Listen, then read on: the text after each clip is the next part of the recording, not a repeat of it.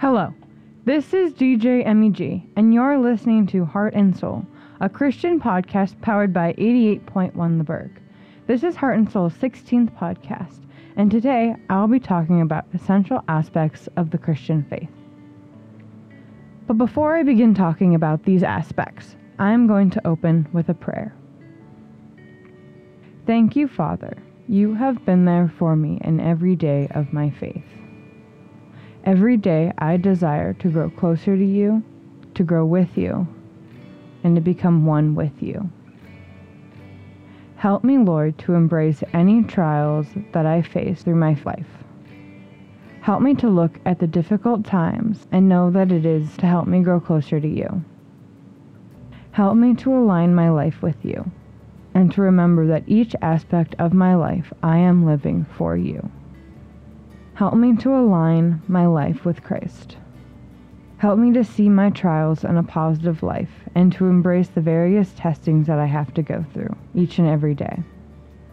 Give me a heart that understands and chooses to look at life every day with joy and beauty and grace. Amen.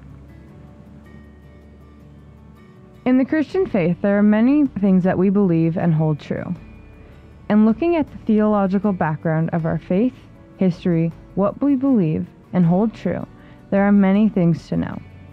To know everything about our Christian faith, though, we have to understand the essentials of our Christian faith. We must learn these essentials that we can understand the root of our faith and where our belief comes from. It also gives us a basic understanding of our beliefs and of our faith. So, what are the essentials of our Christian faith? The Bible reveals the important aspects of the Christian faith. These essentials are the deity of Christ, salvation by God's grace, salvation through Jesus Christ alone, the resurrection of Christ, the gospel, monotheism, and the Holy Trinity. These are the main essentials that we should understand and believe if we are followers of Jesus Christ. So let's look at each one of these in a little more detail. The deity of Christ refers to the knowledge and belief that Jesus is God. While Jesus never directly says, I am God, in the scriptures, he makes it very clear to those around him, especially the Pharisees and the Sadducees, that he is God. In John chapter 10, verse 30, he says, I and the Father are one. And what this is saying, that he is joined with the Father and that he is the Father. Another example is John chapter 20, verse 28, when Thomas says, My Lord and my God. And Jesus does not correct him, saying that he is not God. And this is because we believe that God sent himself down as man to save us from our sins and lead by example of how to live a faithful Christian life serving the Lord. Salvation by grace. We are all sinners separated from God and deserving eternal punishment for our sins. But Jesus' death on the cross paid for the sins of mankind, giving us access to heaven and an eternal relationship with God we are saved by God's grace. God did not have to do this for us. He did not have to suffer. He did not have to send his only son down to suffer for our sins. But he loves us so much that he sacrificed his only son. This is grace, and is most definitely undeserved by us. For scripture tells us, For it is by grace you have been saved through faith. And this is not from yourselves, it is the gift of God not by works, so that no one can boast. This is from Ephesians chapter 2, verse 8 through 9. There is nothing we can do to earn God's favor or gain access to heaven apart from His grace. Salvation through Jesus Christ alone. A truly interesting question that we could ask is Do all roads lead to God? And the answer is yes all roads do lead to God. Eventually, we are going to stand before God when we die, no matter what faith we are. It is there that we will be judged for what we have or what we have not done while we were alive, and whether Jesus Christ is Lord of our lives. God, in His mercy, has provided all of us the only means through salvation, which is through His Son, Jesus Christ. Acts chapter 4, verse 12 tells us that salvation is found in no one else, for there is no name under heaven given to men by which we must be saved. This passage speaks, naming Jesus and God's saving power, saying that He is the one that saves us, and it is through their grace that we are saved. Another example is found in the book of John. Jesus answers, I am the way and the truth and the life. No one comes to the Father except through me. And this is from John chapter 14, verse 6. And what this means is that no one gets into heaven except by faith and in the saving works of the Lord Jesus Christ on his or her behalf. The resurrection of Christ. Perhaps no other event in the Bible, aside from Jesus' appearance here on earth and then death on the cross, is as significant to the Christian faith as of that of the resurrection. Why is the resurrection so significant? It is because Jesus died and after three days came back to life and rose again to reappear to his followers in bodily form. Jesus has demonstrated throughout his time on earth his ability to resurrect others, such as his friend Lazarus. But the fact is, what separates the Christian faith from all others is that the Christian faith is focused on Christ's life, Christ being crucified, and then his resurrection into life. For it says in the Bible, And if Christ had not been raised, then our preaching is in vain, and your faith is in vain. And that is from 1 Corinthians chapter 15, verse 14. And Christ's resurrection is an essential part of our faith. It is part of that strong salvation of Jesus dying and rising again for our sins, and that sacrifice because God truly loves us. And to deny Christ's resurrection will be to deny that Jesus' work here on earth was a satisfactory offering to God for the sins of mankind, which is mentioned in John chapter 2, verse 19 through 21.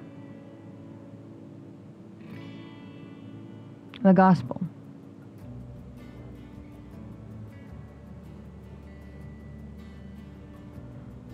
In 1 Corinthians chapter, chapter 15, verse 1 through 4, Paul spells out what the gospel is and how important it is to embrace and share it with others. He reminds the Corinthians of the gospel he preached among them that Christ died for our sins in accordance with the scripture, that he was buried, that he was raised on the third day in accordance with the scriptures. Now, this quote from the Bible is, an, is the essence of the gospel. Paul warns us to be wary of many false gospels that are being offered to the unsuspecting. Because the heart of the gospels and what they are is they're the preachings and true tellings and teachings of Jesus' life and death on earth. They are the way and a root of our faith, teaching us what to believe, teaching us what our faith is, and ways we can follow in Jesus' footsteps. Monotheism. Monotheism is the belief that there is only one God. The Christian faith believes that there is only one God and worships only one God.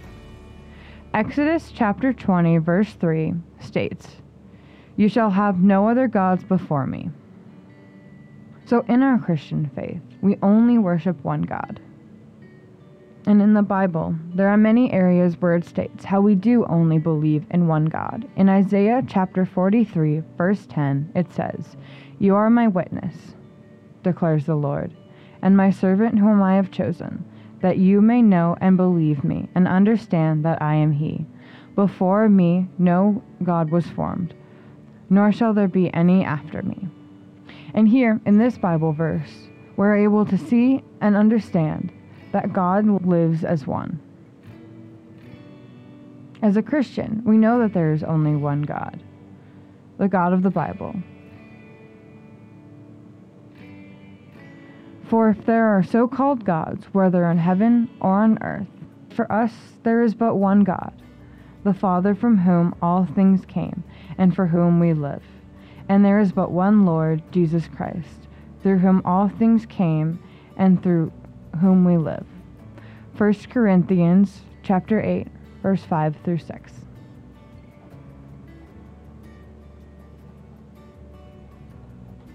And finally, the Trinity. While the concept of a three in one God is not represented by a single verse or passage, it is described frequently throughout Scripture. If we look at Matthew chapter 28, verse 19, we see the verse calling out the Trinity Go therefore and make disciples of all nations, baptizing them in the name of the Father, and the Son, and of the Holy Spirit. While this verse mentions all three persons of the triune God, it does not call them the Trinity. So, to understand the doctrine of the Holy Trinity, we must look at them in totality of Scripture and glean from it the definition. In 1 Corinthians chapter 12, verse 4 through 6, we can see how this comes together.